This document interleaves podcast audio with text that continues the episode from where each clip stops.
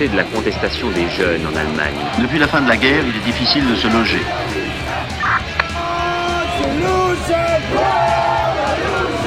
Les maisons anciennes sont détruites et remplacées par des immeubles modernes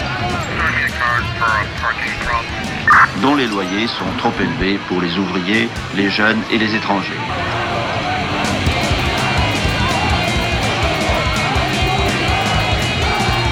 Une centaine de flics blessés par jets de pierre, bouteilles et pétards et 86 arrestations.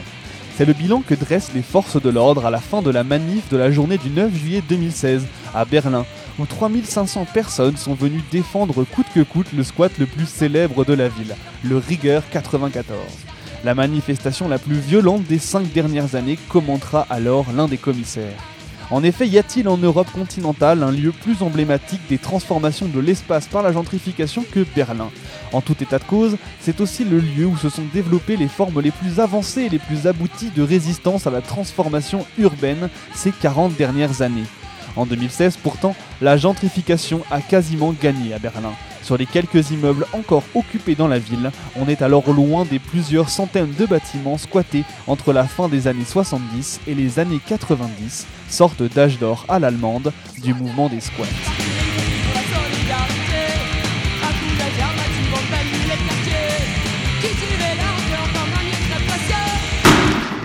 Ce qui distingue la pratique allemande au fil des décennies, c'est que la situation de la classe ouvrière locale a toujours eu peu à voir avec celle de son homologue en Italie.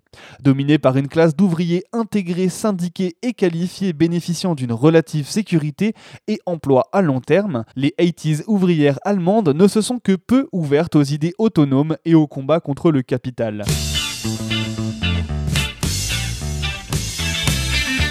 Alors que l'Italie a connu son moment autonome depuis les usines, à l'instar de la Mirafiori de Turin, puis s'est étendu jusqu'à l'université pour gagner une grande partie des classes populaires, le mouvement autonome allemand s'est organisé directement depuis les universités autour de l'Außer Parlamentarischer Opposition avec la figure de Rudi Dutschke et des situationnistes.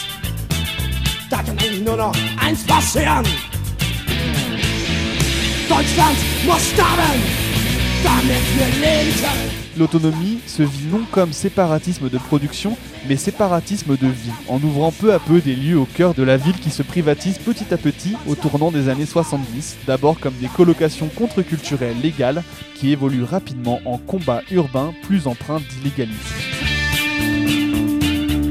La crise du logement à Berlin a conduit des organisations gauchistes à mettre au point des occupations d'immeubles insalubres, vidés de leurs occupants avant démolition.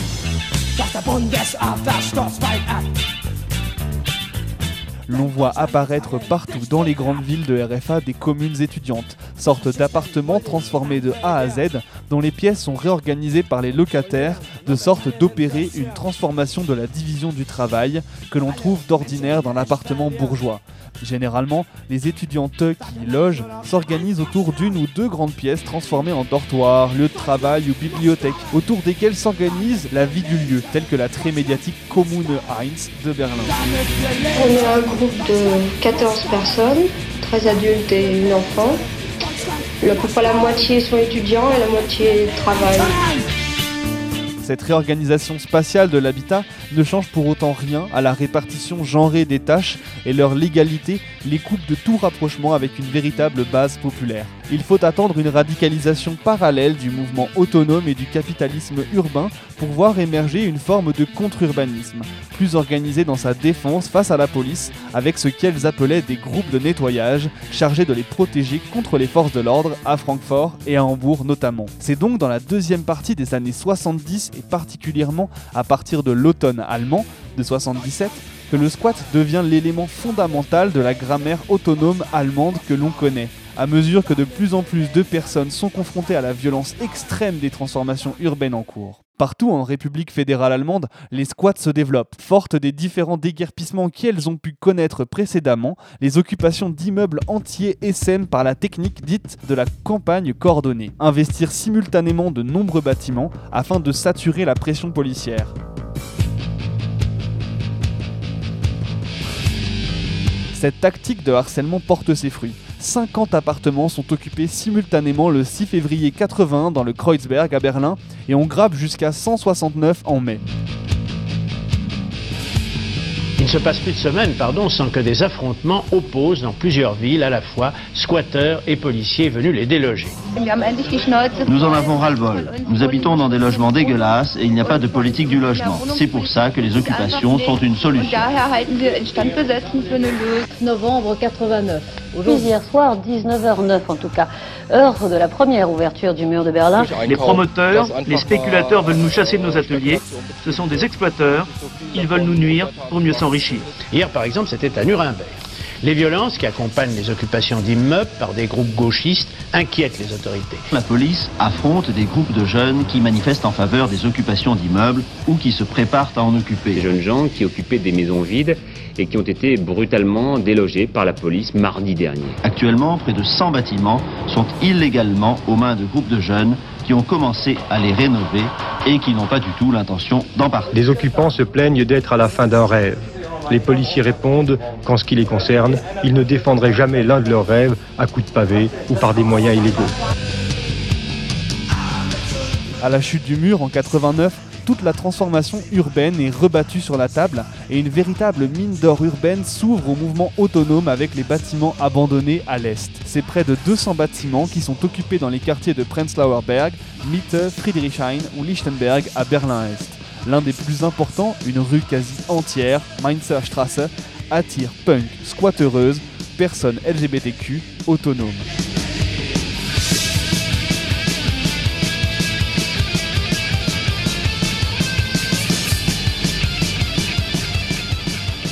L'objectif du squat de Mainzer est de créer un espace libre en rendant possible d'autres formes de vie. Une campagne de quartier intitulée La diplomatie citoyenne d'en bas est lancée. Des chaises sont installées devant l'ex-bureau des pensions de la RDA pour aider les retraités à faire leurs démarches administratives. Des marchés solidaires et des fêtes sont organisés par les habitantes du quartier qui connaît petit à petit son propre rythme de vie et accueille de plus en plus de monde. Le squat de la rue se développe comme le centre névralgique du monde militant est-berlinois. De nombreux collectifs y voient le jour, à l'instar des associations LGBTQ restées célèbres comme la Tuttenhaus ou encore la Maison des femmes à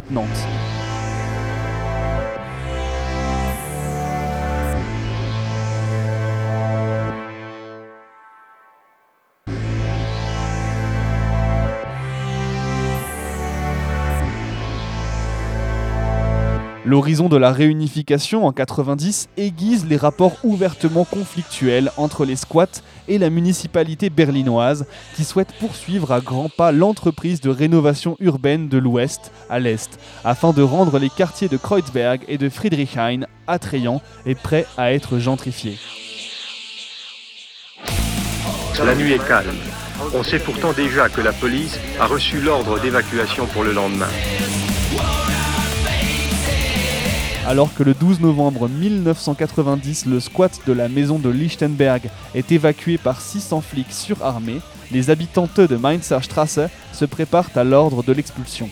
Elles creusent des tranchées, érigent des barricades et construisent des trappes entre les rez-de-chaussée et les premiers étages.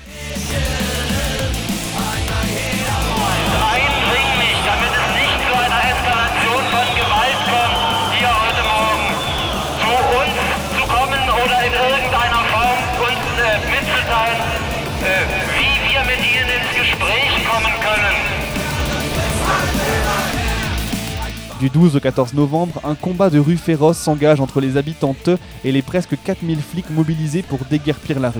Les défenseureuses utilisent des véhicules de chantier renversés, mettent le feu aux barricades, jettent des cocktails Molotov, des pavés, des cuvettes de toilettes et des plaques d'égout qui s'envolent des toits, tandis que les assaillants tirent des grenades de gaz lacrymogènes, que des groupes d'intervention spéciaux équipés de casques se précipitent dans les immeubles et les canons à eau arrosent violemment les habitantes postées sur les balcons et les toits. Mais avec l'apparition de la police à l'extérieur, les premiers pavés sont arrachés. La bataille commence. Les matraques ne font pas de quartier.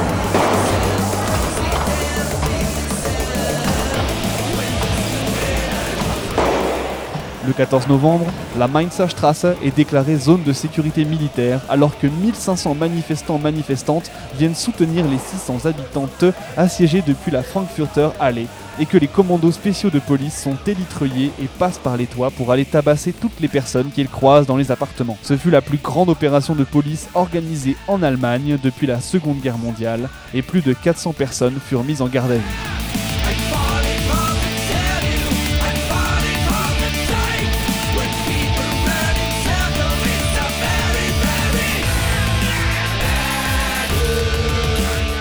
La solidarité a été effective après les expulsions. Les habitantes de la Mainzerstrasse ont pu se réfugier dans d'autres bâtiments. La plupart ont rejoint un bâtiment occupé à Reichenbergstrasse dans le quartier de Kreuzberg. Et beaucoup ont rejoint le légendaire Köpi à Mitte. Et je dois avouer que parler de tout ça m'a rendu un peu nostalgique. Pour avoir été à Berlin à la fin des années 2000, je garde encore très fraîchement en mémoire les nombreux squats devant lesquels on passait avec mes parents. Des bâtiments entiers extrêmement colorés et retapés où l'on pouvait deviner l'importante vie qui s'y déroulait derrière les fenêtres ouvertes où battaient les drapeaux. Sans me douter à 10 piges qu'un jour ces bâtiments me feraient rêver autrement que pour leur gueule un peu bizarre dans la rue, et c'est avec tristesse que j'ai vu fermer en grandissant tous les squats historiques de la ville face à une vague de gentrification rapide et violente.